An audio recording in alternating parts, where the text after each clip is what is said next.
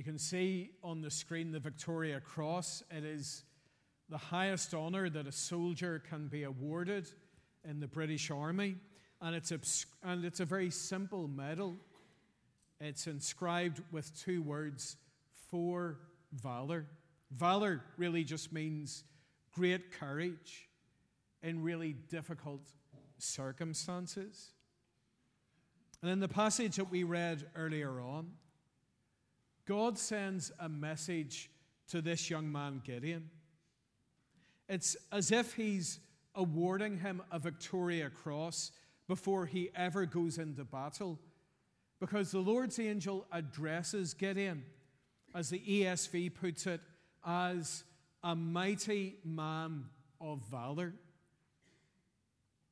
And yet, tonight and in the coming weeks, as you read through the story of Gideon and Judges, that seems like a strange thing for the Lord to say about this man. Because, in actual fact, when you read through Judges chapter 6 and you go on to read the next couple of chapters, Gideon looks and sounds anything but strong and courageous. So please turn with me again tonight to Judges chapter 6. If you've got your Bible in front of you, and I can see, I think that most of you already have your Bibles open at Judges 6, and that's great. And as we continue to study the book of Judges, we're going to be spending a few weeks looking at this guy, Gideon.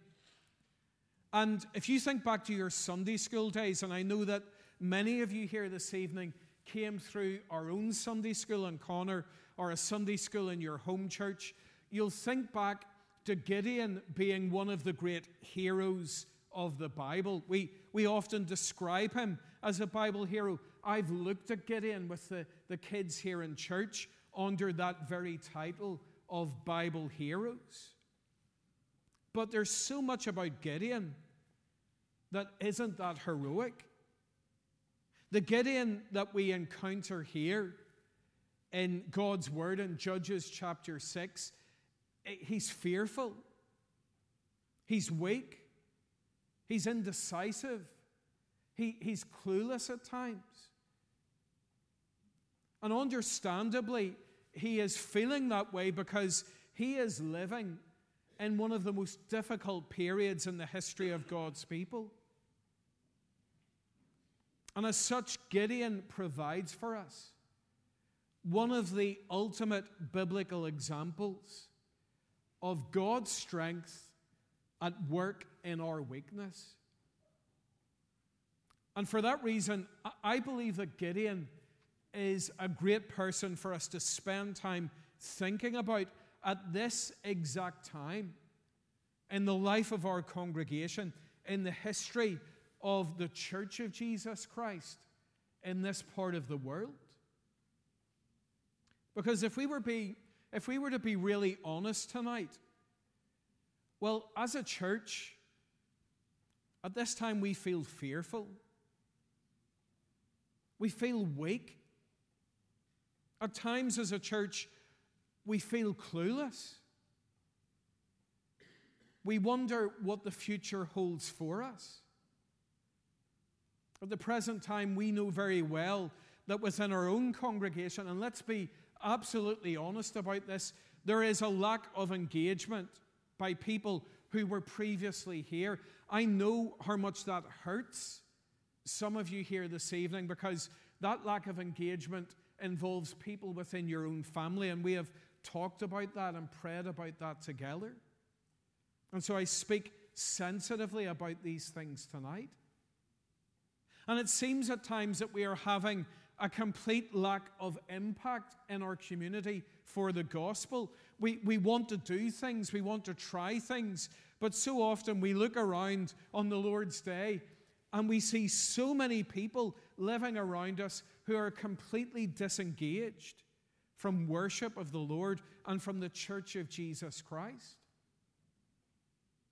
And so we do wonder what does the future hold for us?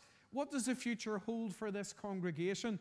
And believe me, this is a conversation that I'm having with lots of colleagues and lots of people in other congregations.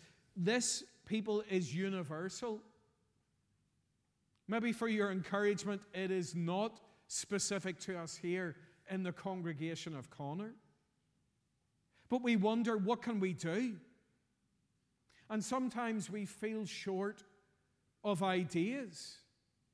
And then when we do have an idea, we maybe feel discouraged and short of resources to see the idea through. I wish we had more people to help with this, or I wish more people had this vision uh, and joined in doing this thing. And so tonight, tonight we need to be reminded of that great biblical truth that God's grace is sufficient and that His strength is made perfect in our weakness. That's the truth to think about this evening. And as we do that, and as we come to this passage, remember this is part of a much bigger and greater story that runs through the scriptures, that runs through, in particular, this part of the Old Testament. A story, on the one hand, of the people's failure, their constant failure in obeying God and being the people that they had been called to be. That they were to be that great light to the nations. That they were to be that holy people set apart for God. And once again, complete failure. But the other part of that story, the greater part of that story, is the faithfulness of God, His consistency, His love for His people, His discipline of His people out of love for them and concern for them. And so, here in chapter 6, like so many times in this particular book and in this great story that runs through the Old Testament, God's people, Israel, whom he chose to be his special nation, were under attack from their enemies. They were up against it once again. This time, the enemy is the mighty nation of Midian. But there's a thing that I want you to see about Israel's circumstances here in Judges chapter 6. Look back at the beginning of the chapter again, verse 1. And we're told that the Israelites did evil in the eyes of the Lord and for seven years, he gave them into the hands of the Midianites. So be clear about this. Do you see what's going on? Because it's so important. Who is it that lies behind what's going wrong with God's people, the Israelites? Well, let's be clear. It is the Lord Himself. We're told He gave them into the hands of the Midianites. Now, what's that all about? As we try and get a handle on that, hold on. So, God gives His own people, the people who He's given these wonderful promises to, the people whom He loves with an unfailing love, He gives them over to the hands of their enemies.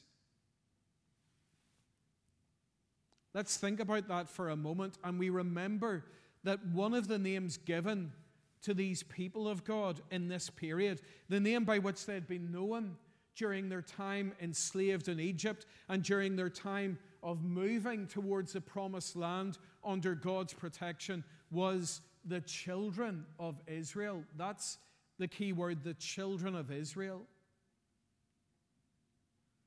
And so tonight we inevitably think about our own kids and we think about our children at that particular stage of life over this past week, I think in every single home that I was in, without exception, people talked to me about the Jubilee.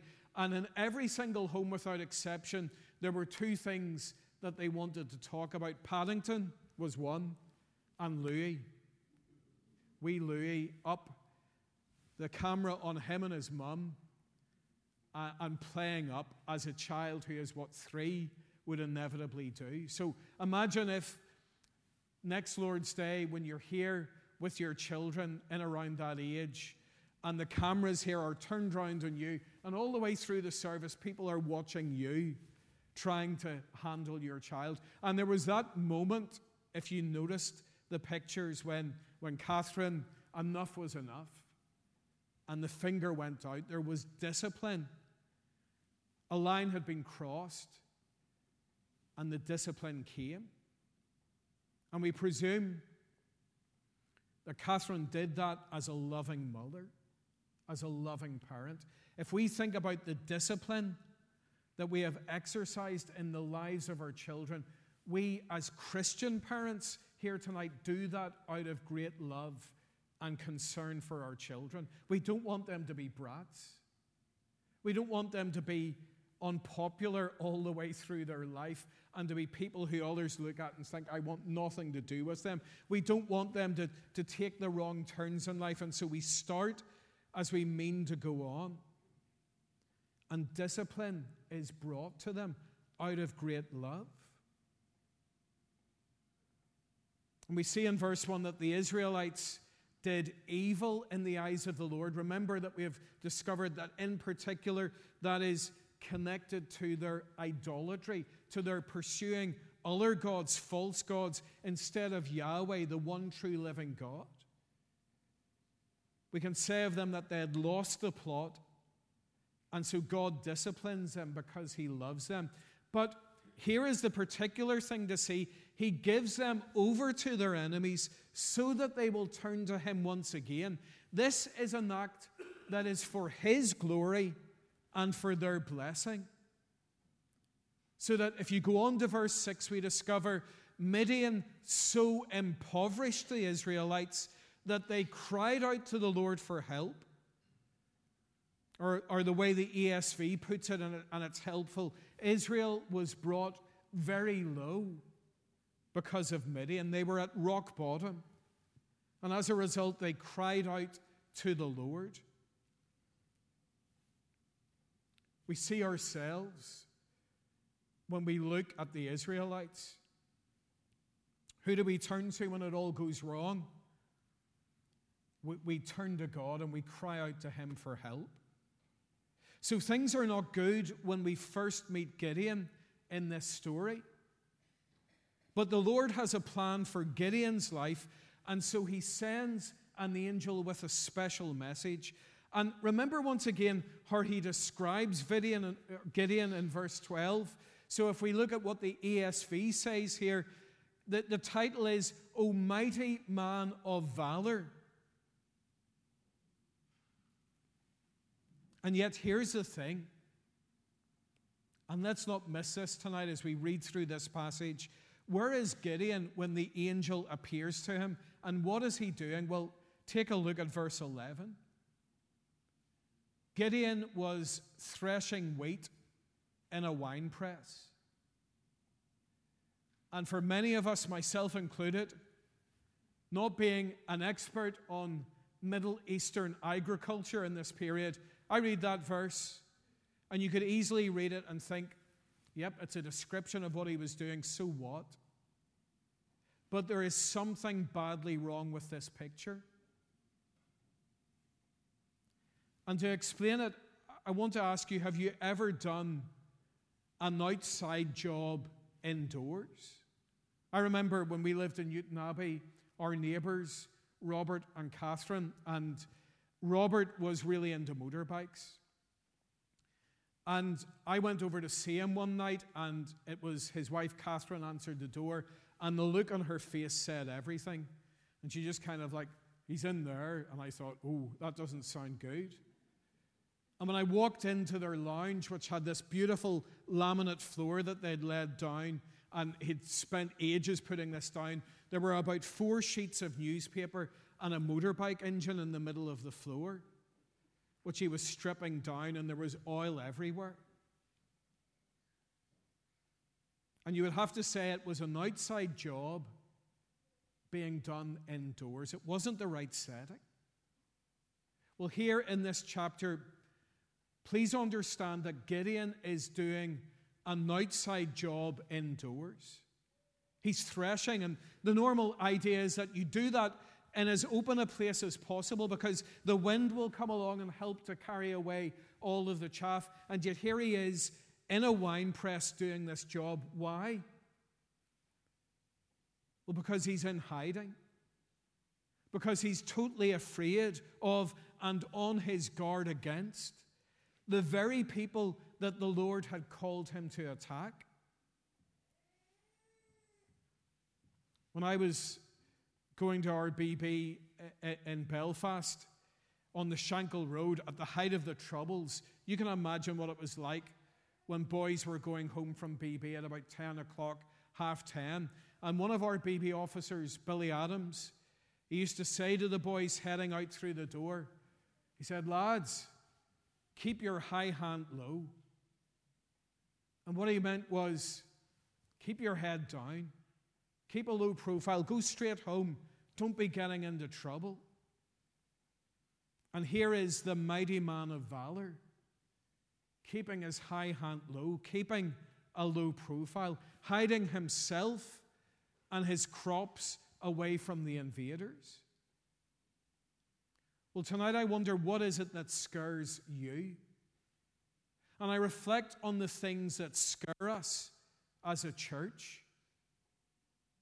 As a church, we ask those questions Will we ever get them back? What's the future of our congregation? Then we think about the big issues of the day and we begin to wonder can we still make a difference? And we begin to doubt and we begin to ask ourselves dare we even speak up about the big issues of the day when, when marriage and gender identity are being discussed? When abortion is being discussed, which is a, a big, big topic for us here in the province at this time, dare we even raise our heads up and say anything at all? That it comes to feel like we are the baddies instead of the goodies. So, I've been reading this book recently, and it's a good book, but I think it's a brilliant title, and it's an even better cover. A book published by the, the Good Book Company, Stephen McAlpine, originally from this part of the world, but ha, has spent most of his life in Australia. And do you see that title? You can see it led under it being the good guys, but the title is Being the Bad Guys How to Live for Jesus in a World That Says You Shouldn't. That there is for the church in these days such a great temptation to keep our high hand low, to hide away, and to do our work, but to do it hidden away from all view. And then in our own lives, there are the things that scare us. We have doubts about our own future. Some face up to the reality of illness, and you're not sure what the future holds. Well, tonight, individually and as a church, as the body of Christ in this place, the first thing that we need to admit to ourselves and to one another, and the thing that we need to confess before God, is that we are so unsure about so many things. And if we come back to Gideon again, not only was he scared, not only was this a fearful man, but he was weak. So that the one whom the angel describes as the mighty man of valor, he knows his limits. He didn't feel like a mighty man. So that when the Lord called him to lead the people of Israel into battle, Gideon found every excuse not to go. And we'll consider that more next week, God willing. But let's just look at verse 15. And, and here's, here's the, the comeback from Gideon Pardon me, Lord, but how can I save Israel? My clan is the weakest in Manasseh, and I am the least in my family. He's saying, Lord, who am I to save Israel? Because you know what? I am the lowest of the low. I'm a nobody. And tonight, as we think about what this means for us, I believe there is both personal and there is corporate, there is church wide application for us. It could be that some here tonight feel like a Gideon. You feel like a nobody. You feel in some ways, because of the way in which your life has panned out, that you are the lowest of the low. But for others, you will have absolutely no sense of identification with Gideon, or at least you would not want to concede that you do. Because you reckon that you are a somebody. And you certainly wouldn't regard yourself as being weak or being afraid. And maybe reckon that there are no big problems in your life. But I know that I can identify with Gideon and his weakness. People, we are weak. We've talked about how we are physically weak.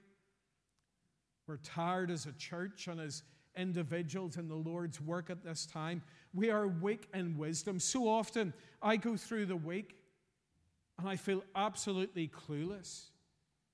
I'm confronted with issues and problems and confronted with things, and I think, what do I do? What do we do about this? But most of all, I feel aware of my weakness and righteousness, and I hope you do as well. The fact that we are sinners, sinners in need of God's grace in Christ Jesus. So that we need to come back to the central message of this book. Our God loves to save his people. And Gideon shows us the way it should be when it comes to God and us. Tonight, we recognize, we confess our weakness in righteousness. And we know that sin is our ultimate problem. After all, sin puts us at war with the God who made us we understand from God's word that we find our purpose, we find our satisfaction, we, we find that sense of direction in life in relating to God. That's why we have been put here in this world by Him, to be in relationship with the Lord. And the gospel reminds us that sin fractures that relationship. That we can never have this friendship with God. We can never be in His presence while our sin remains undealt with. And this is common to us all. All have sinned and fall short of the glory of God. And we're only too aware of the problems that sin causes here and now that lack of peace, that people experience in their lives, and the ultimate consequence that, as Scripture reminds us, the wages of sin is death. And so we need rescue. We need rescue from sin and its impact above all else. And who can do it? And as we recognize that gospel message tonight. As we recognize our need of the Lord Jesus, therefore, tonight as a church, we take seriously our calling as a church. We believe that, that people need this ultimate rescue. We believe that it is the gospel that brings transformation, it is the gospel that changes lives. We believe that salvation is found in Christ alone. And therefore, we commit ourselves to this ministry of reconciliation. We commit ourselves as a church and as individuals to point people to Christ.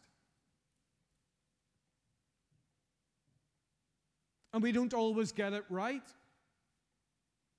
It's a tough calling. At times, we're incredibly discouraged because we feel that people are not listening and responding. We feel so inadequate to the task of gospel ministry, both personally, each week in our own lives, and as a congregation, year by year. But we return to Gideon one last time this evening. and we hear what the Lord said to this scared and weak man. Look at verse 14. The Lord turned to him and said, Go in the strength you have and save Israel out of Midian's hand. And we think to ourselves, as Gideon thought, what strength? Seriously, what strength? Gideon understood that he was the weakest and the least. Well, the strength that Gideon has is not his own. It's a strength that's given to him by the Lord. So look at the question that the Lord adds in verse 14 Am I not sending you? The strength that Gideon would have to lead the people into battle was God's strength. And the bottom line is that Israel would be saved by God, they would not be saved by themselves.